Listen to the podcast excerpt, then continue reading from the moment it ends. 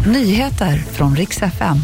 Hon kallades världens vackraste kvinna. Nu har hon avlidit 95 år gammal.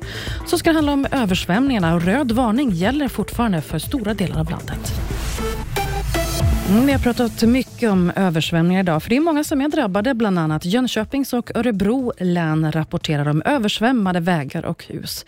I Gisshult, som ligger utanför Nässjö, där har en damm svämmat över. Ett 50-tal hus ska drabbats där. Stora delar av nöjesparken High Chaparral söder om Jönköping ska också ligga under vatten. SMHI har fortfarande röd varning och det gäller både Götaland och delar av Svealand. Och nej, det blir ingen utredning av den numera ökända Erdogan-dockan som hängdes upp vid Stadshuset i Stockholm. Det lyckades däremot reta upp en rad politiker. Statsminister Kristersson kallade det för sabotage. Turkiet kallade det terrorism. De som står bakom aktionen hänvisar till yttrandefriheten och åklagaren håller med och ser inte det här som något olagligt, varken som förtal eller sabotage. Och så ska det handla om skådespelerskan Gina Lollobrigida. Hon har avlidit och hon har bland annat nominerats till Golden Globe för långfilm och tv-serien Falcon Crest. Redan på 50-talet kallades hon för världens vackraste kvinna. Hon var aktiv på vita duken ända till slutet av 90-talet. 95 år gammal blev hon.